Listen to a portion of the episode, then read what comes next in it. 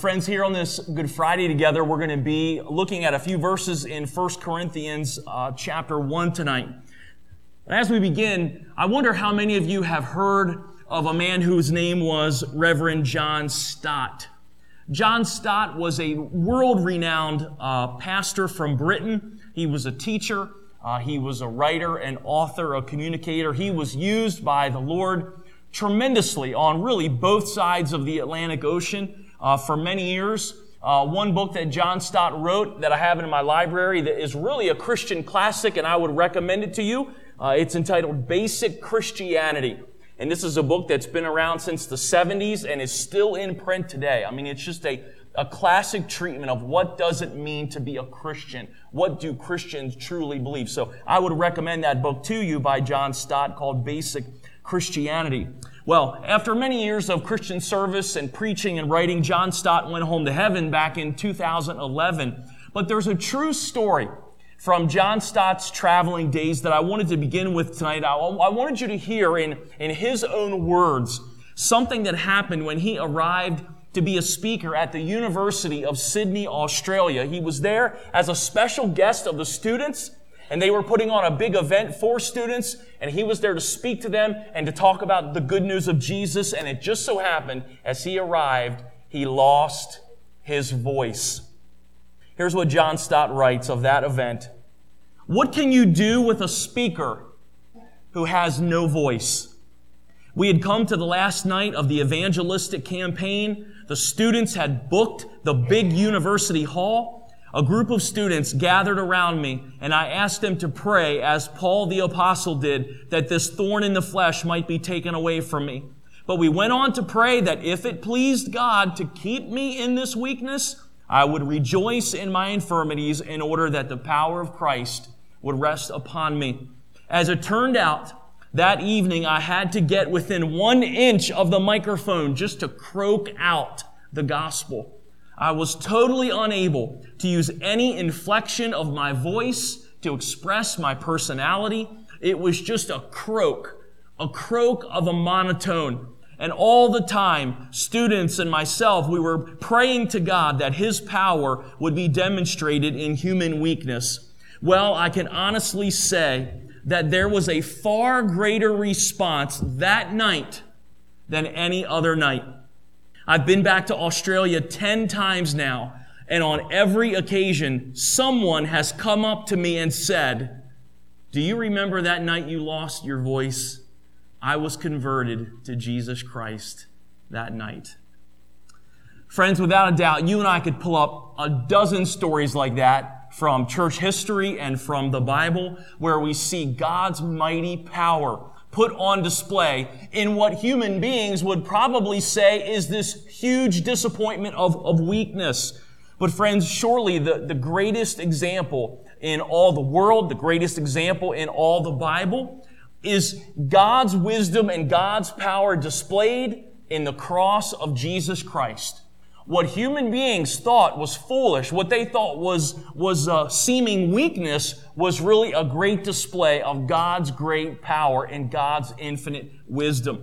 You know, for all of those people who stood around, the spectators who were there watching Jesus be crucified like a common criminal, I mean, for most of them, as it, as it seemed to their eyes, as it seemed to their own understanding, to them, this was, this was a disgrace this was something terrible. This was something uh, shocking. This was the worst humiliation that a human being could ever endure. Even the strongest of men were made weak when those iron nails were driven through their hands. And yet we know, don't we, from the sacred scriptures, it was through that very event, that event of weakness, that event of suffering, that event of shame, where God puts His power on display, His wisdom, as Jesus is there dying, not for Himself, but for sinners like you and me. Well, friends, tonight in this message, just prior to our fellowship around the communion table, I want us to look at this passage of scripture in 1 Corinthians chapter 1. And it's a great little passage that helps to explain the power and the wisdom of the cross. And friends, it's my desire as we look at this passage from God's Word that not only you'll come away with a, hopefully a, a little better understanding of the cross, and how it is truly the power of God, the wisdom of God. But I especially hope that by the end of this service tonight that you will be moved to have an even more heartfelt rejoicing and even more humble thanksgiving at this great Savior and what He did for you there on the cross. So, with all that said, let's look at God's Word now in 1 Corinthians chapter 1, and we're going to read verse 18 down through verse 25. Again, if you're using the Pew Bible there, it's page 895. So you look for 1 Corinthians chapter 1 and follow down the verse numbers and you'll get to verse 18 and that's where we are. And scripture says, for the message of the cross is foolishness to those who are perishing. But to us who are being saved, it is the power of God. For it is written, I will destroy the wisdom of the wise and bring to nothing the understanding of the prudent. Where is the wise? Where is the scribe? Where is the disputer of this age? Has not God made foolish the wisdom of this world? For since in the wisdom of God, the world through its wisdom did not know God, it pleased God through the foolishness of the message preached to save those who believe. For Jews request a sign, but Greeks seek after wisdom. But we preach Christ crucified. To the Jews a stumbling block, and to the Greeks foolishness. But to those who are called, both Jews and Greeks, Christ, the power of God and the wisdom of God. Because the foolishness of God is wiser than men, and the weakness of God is stronger than men. Now, friends, here in the section that we're looking at tonight, I want to give you just a little context of what we're looking at here. Paul is the writer. He's writing to this church, an ancient church at the city of Corinth. This was a young church, and they were struggling with a lot of divisions in their midst. They were struggling with a lot of factions and a lot of fighting. And in the early part of chapter one, Paul pleads with these Christians, you gotta stop the fighting. You gotta stop these factions. These, these factions were bubbling up in the local church as various Christians were kind of lining up and kind of taking sides behind their favorite leaders and their favorite preachers. Some people were saying, now that Paul, Paul, he's my guy. That's the guy I like to follow. And other people were saying, oh no, you got it all wrong. Apollos, he is such a mighty public speaker. Apollos, now that's the guy I like to follow. And of course, other people say, oh no, you're both wrong. No, Peter is really the one that you need to be following. Well, in the early part of this chapter, Paul writes to these Christians, says, look, Christ isn't divided. Christ isn't divided, and his body isn't supposed to be divided either. So you all need to be uniting together, not putting your loyalty under this person or that person. Your true loyalty ought to be with Jesus Christ. He's the one that you ought to be giving your supreme loyalty to. Look at verse 17. If you'll skip back just a few verses, Paul said this, For Christ did not send me to baptize, in other words, to make followers for himself. Paul says, but to preach the gospel not with words of wisdom, lest the cross of Christ be made of no effect. Well, friends, it's right here. Paul dials in on the message of the cross. And he begins to launch in this little argument on the power of the cross and the wisdom of the cross. Nowhere else do we see a greater contrast between the wisdom of this world and the wisdom of God. Nowhere else do you see that in a greater display than when you start to study and think about the cross and what was happening there with Jesus Christ. Family, as we read that passage together, I hope you took notice of a word that kept being used over and over again. It was a word that repeated some eight times. It was the word wise or the word wisdom. And that's the key word in this section. And Paul is trying to emphasize to these Christians that God's power and God's wisdom was put on display there at the cross. But it's interesting Paul's going to show us that not everybody thinks that way. Not everybody really understands that the cross is the fullness of God's wisdom and God's power. In fact, in these verses that we read, Paul actually delineates three different opinions. Three different opinions that people often have as it related to the cross. And you know what? These three opinions still continue into the present day. In fact, I could say this tonight that every single person who's listening to this message every single one of you fits into at least one of these three categories that we're going to look at right now. So what are they? According to God's Word, how do people respond to the message of the cross? Well, here's number one. And if you want to take some notes there in your handout tonight, I want you to see this. Number one, some will stumble at the cross.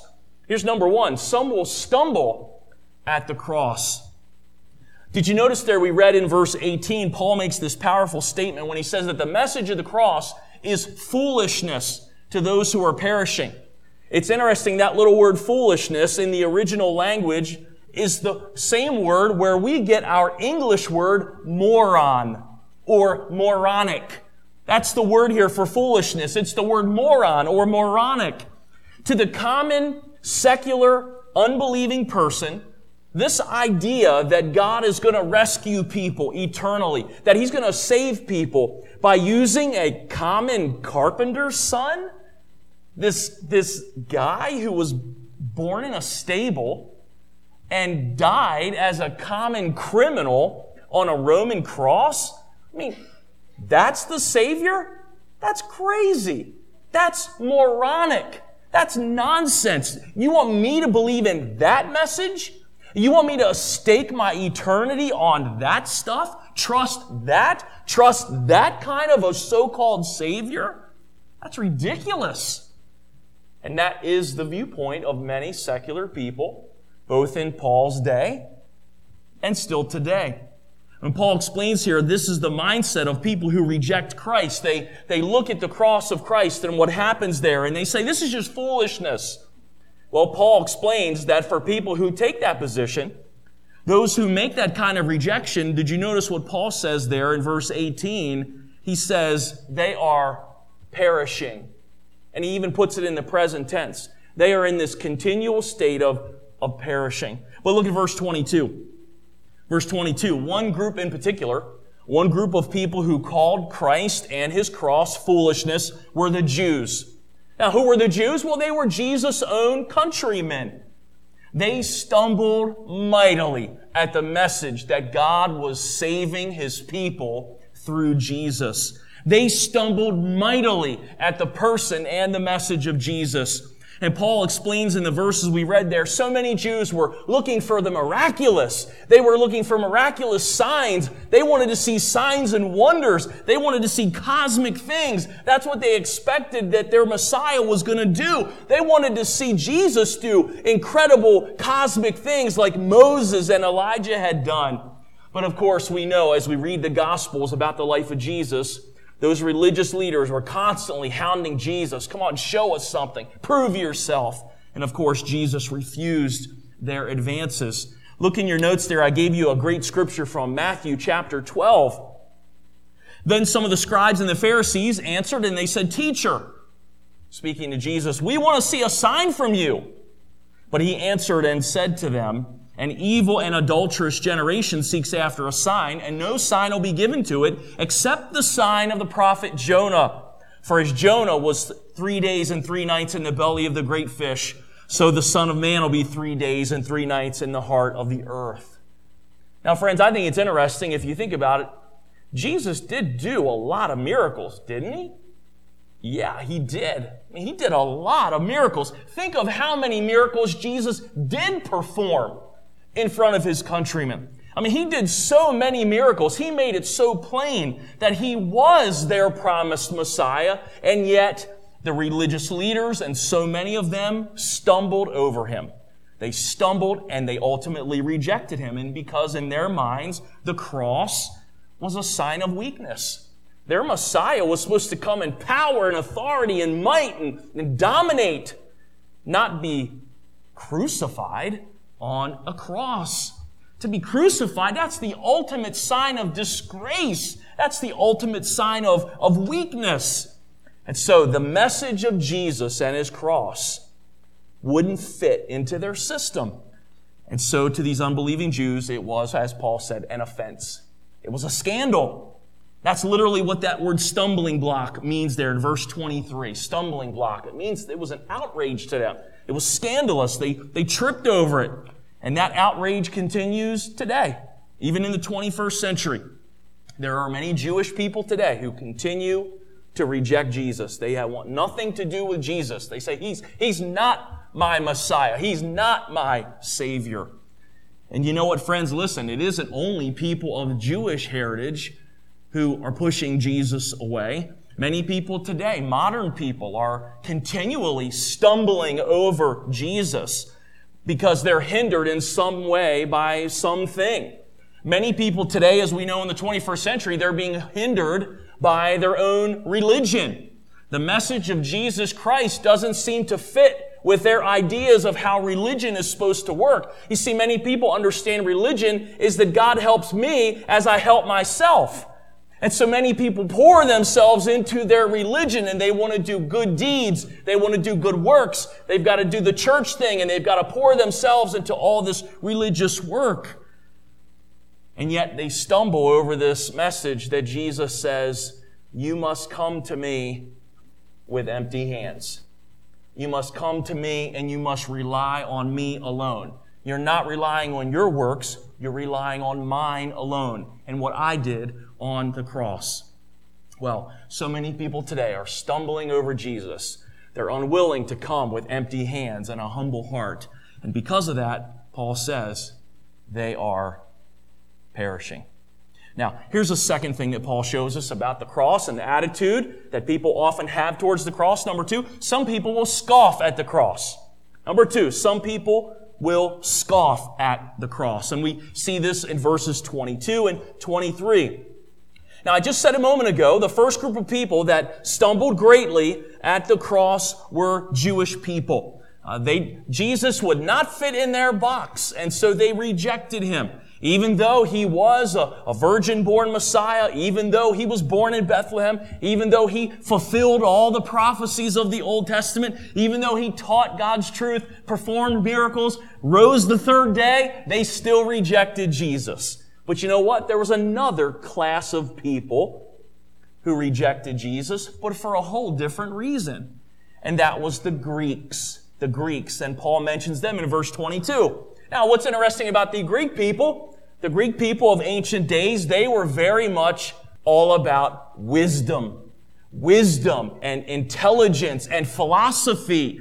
You see, Greek people were, were really into philosophy and wisdom and academics and, and learning. And part of their culture was, was actually going and listening to speeches and listening to academic talks and hearing uh, scholarship and, and philosophy. And Greeks often would gather and listen to speeches be given about all kinds of belief systems. And, and they just loved that. They loved to just think deeply and swim around in all this philosophy. And you know, in Acts 17, the apostle Paul experiences a little bit of that at Mars Hill when he's there speaking to the Athenians there in Greece. And they say, come and tell us, come and tell us, teacher, tell us about this teaching that you have. You see, family, Paul understood these Greek people in the ancient world. They were big into intellectualism, real big into philosophy, real big into um, sophisticated thought. Well, here comes Paul and here comes the other apostles and here they are preaching a message about a Savior who died on a cross. Now, how do you think that sounds to a philosophically thinking, high-minded Greek philosopher type? Oh, that, they just laughed. They just roared. They mocked. Are you kidding? The Savior of the world died like a criminal on a cross? They laughed, they mocked, they called it foolishness. Why? Because only the most despicable criminals ever got crucified. Crucifixion wasn't a sign of power. Crucifixion wasn't a sign of great glory and ascending the ladder of wisdom. No. Crucifixion was the ultimate sign of humiliation. It was the ultimate sign of weakness. So you're telling me that I'm supposed to believe in this Savior who died a cruel death on a cross? That's supposed to be the Savior that's going to take me off into an eternal destiny? And so you can understand the Greek people, they said, man, I want nothing to do with that. That's not wisdom. That's stupid. That doesn't make any sense at all. That doesn't sound profound. It doesn't sound deep. That doesn't sound anything intellectual. That sounds like foolishness. And so the Greeks saw no wisdom in this message about Jesus and a cross. Didn't sound anything like the truth that was being taught by their philosophers and their scholars. And so they heard the message of Jesus, and what did they do? They laughed, and they mocked, and they scorned, and they rejected it. And so guess what? For the Greeks, Paul says it was the same for them as it was for the Jews. As they were rejecting Jesus, they too were perishing. Perishing. You know, maybe you know someone today. Maybe you have a friend. Maybe it's a coworker. Maybe someone who lives down the street from you. Uh, maybe it's even a relative, and they're very high-minded. They're very intellectual. They're a deep thinker. They're very much into philosophy or deep thoughts or academics. And they're really absorbed by uh, philosophies and, and intellectual ideas. And maybe they really like to debate ideas. And some of those people simply will not accept the message of Jesus Christ, crucified for sinners. And they won't do it for the same reason that these Greeks wouldn't do it generations ago, because it just sounds foolish. They look at that message of Jesus and they say, that's not wisdom. They say, that's ridiculous. That's, that's utter foolishness. You're telling me God kills his own son in order to save people for eternity? How does that make sense? How can that ever be called love? And so, because so many people, even today, because they're so fixated with their own intellectual ideas, their own sensibilities, their own sense of what is wisdom or what is smart or what is philosophical or intellectual, because of that, you tell them about Jesus and they scoff. They say, that is ridiculous. But yet, friends, look at verses 19 and following here. Paul makes this great contrast between man's wisdom that is so weak and God's wisdom, which is mighty. And Paul makes a quote there from Isaiah 29 to emphasize that God, God puts down human wisdom. God puts human wisdom down and his wisdom is what reigns supreme. In your notes there, I gave you a wonderful little quote from Warren Wiersbe. And Wiersbe said this, that God has written a zero over all the wisdom of man. I like that. Back when you were in school, remember how your teacher, if you really got a bad grade, your teacher would take the red marker and put the F. Lee, why are you smiling, brother? It's okay. I've gotten a few myself. You remember she'd take that red pen and boy, she'd put that giant F on that paper and you knew you had failed that test. And so Wiersbe says God has put a zero over all the wisdom of man. You see, friends, listen, when we want to talk about redemption, we want to talk about salvation, we cannot go with the wisdom of man. We need the wisdom of God. And in his wise counsel, God determined that the wisdom of man could never figure out how to get salvation accomplished. No, God determined that he would make salvation possible through his son Jesus. And so look where you will. Look across the planet today. Dig into the works of the most gifted writers, the most elegant philosophers, the most trained experts. And the Bible says none of them can ever bring you to redemption through human wisdom. That's what Paul's driving home there in verse 19 and verse 20. Instead, Paul says, verse 21, salvation comes in the most unlikely way. This message preached, taught, talked about. The foolishness of this message preached to save people who would believe it by faith. Why? Why is that such wisdom on God's part? Why did God choose to do it that way? Because the Bible shows us when we simply believe on Jesus Christ, when we come to Jesus with empty hands, all of the glory goes to God. All the glory goes to Him and none of it comes to us. Ephesians 2 9 reminds us about how salvation works, that it is not of human works, so that no man may boast. None of us can ever say, Yes, I redeemed myself. No, that is not how salvation works. Friends, let me give you one final attitude here that a person can have towards the cross.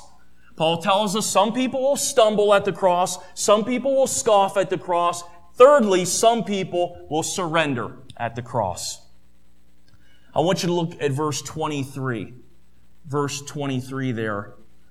Paul says Jews may stumble and Greeks may scoff, but nevertheless, nonetheless, Paul continues to sound the one note. He continues to preach one message. The message of Jesus Christ crucified for sinners. That's the only message that saves. People may laugh at it, they may scoff at it, but the message of Jesus dying on the cross, that is the power of God. That is the wisdom of God unto salvation. In other words, friends, what we're saying is that the message of the cross, it may seem pointless to some, it may seem stupid to others.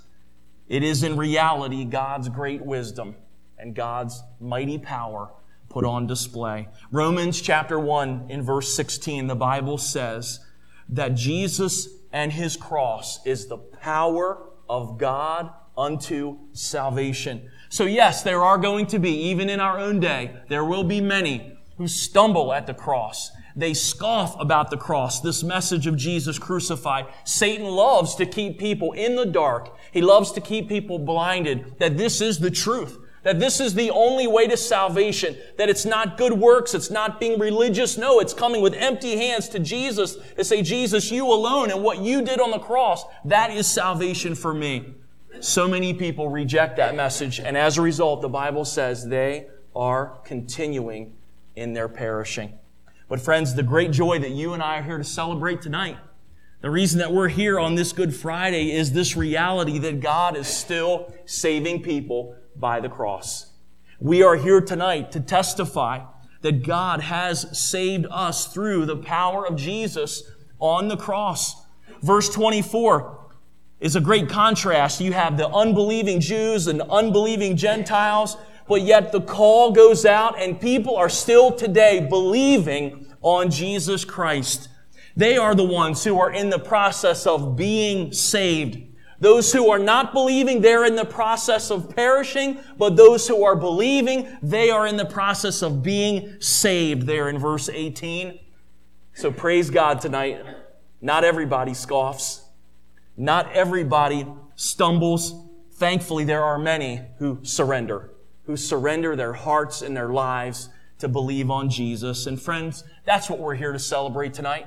What Jesus did there on the cross, He did for us. We're here to celebrate this gospel. This is the good news. This is the gospel that breaks down all the various barriers of colors and backgrounds and educations. This is what makes church families united. It's our united belief in this message that Jesus alone saves us and He saved us through the cross. Friends, we're here tonight because of a blood-stained cross and Jesus, our Savior, was the one upon it. And you and I together, as we're here, we're here to say with one voice, Thank you, Lord. Thank you, Lord. The cross isn't foolishness. The cross isn't foolishness, it's a fountain. It's a fountain by which the blood of Jesus cleanses all my sins. Now, friends, just before we draw to this time of the Lord's Supper, I just want to close this message tonight with just three questions for you. Just three questions. Just a few thoughts for you to ponder from these scriptures we've considered. I want to ask you tonight, which of these three attitudes are you holding? Which of these three attitudes are you presently holding regarding Jesus and his cross?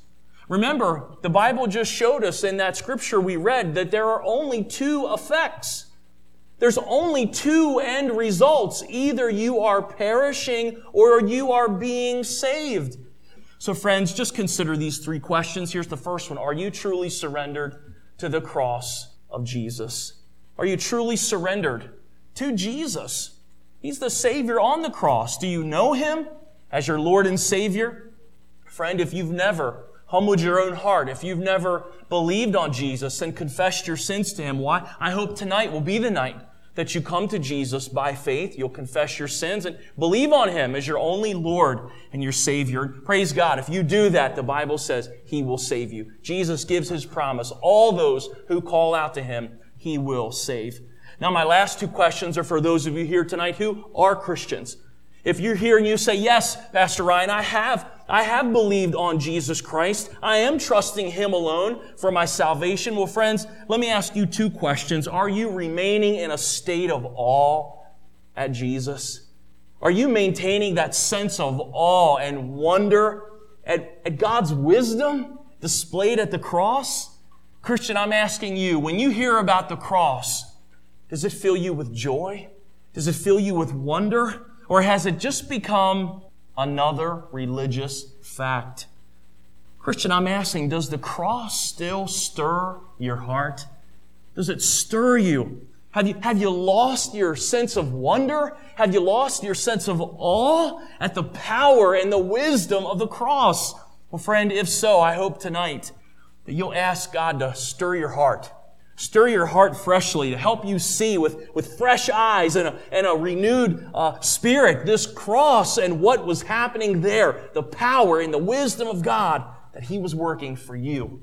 And then lastly, believer, knowing that so many people all around us, all around us, even as we speak, millions of people are wandering in darkness and they don't understand the way of Jesus and they're rejecting Jesus. They're blinded by Satan's devices. Well, for you, Christian, let me ask you, are you bowing your knee with gratitude that God opened your eyes to see and understand the glory of Jesus Christ in the gospel.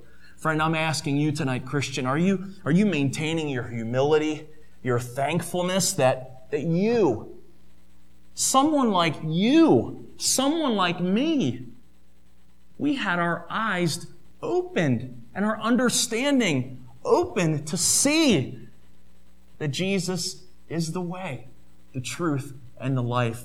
Christian friend, I want to remind you tonight the Bible says it is by grace that you are saved through faith.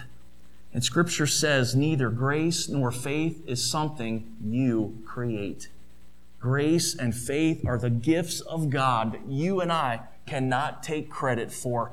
So, friends, when we meet with Jesus around the table as we conclude this service tonight, Christian friend, can I just encourage you? Come humbly.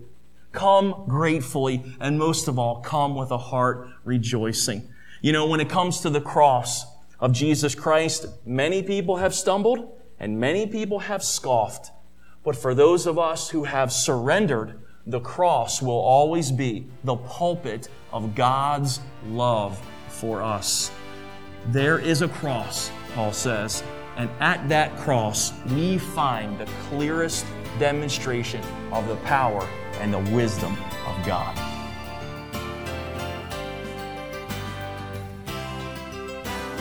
Thanks for listening. This Preaching for a Change broadcast has been brought to you by the Grace Baptist Church of Hazleton, Pennsylvania. For more information, visit us online at mygracebaptist.church. If you enjoyed this broadcast, then share it with a friend on your favorite social media network. And be sure to join us next time for more enlightening and encouraging biblical exposition here on Preaching for a Change.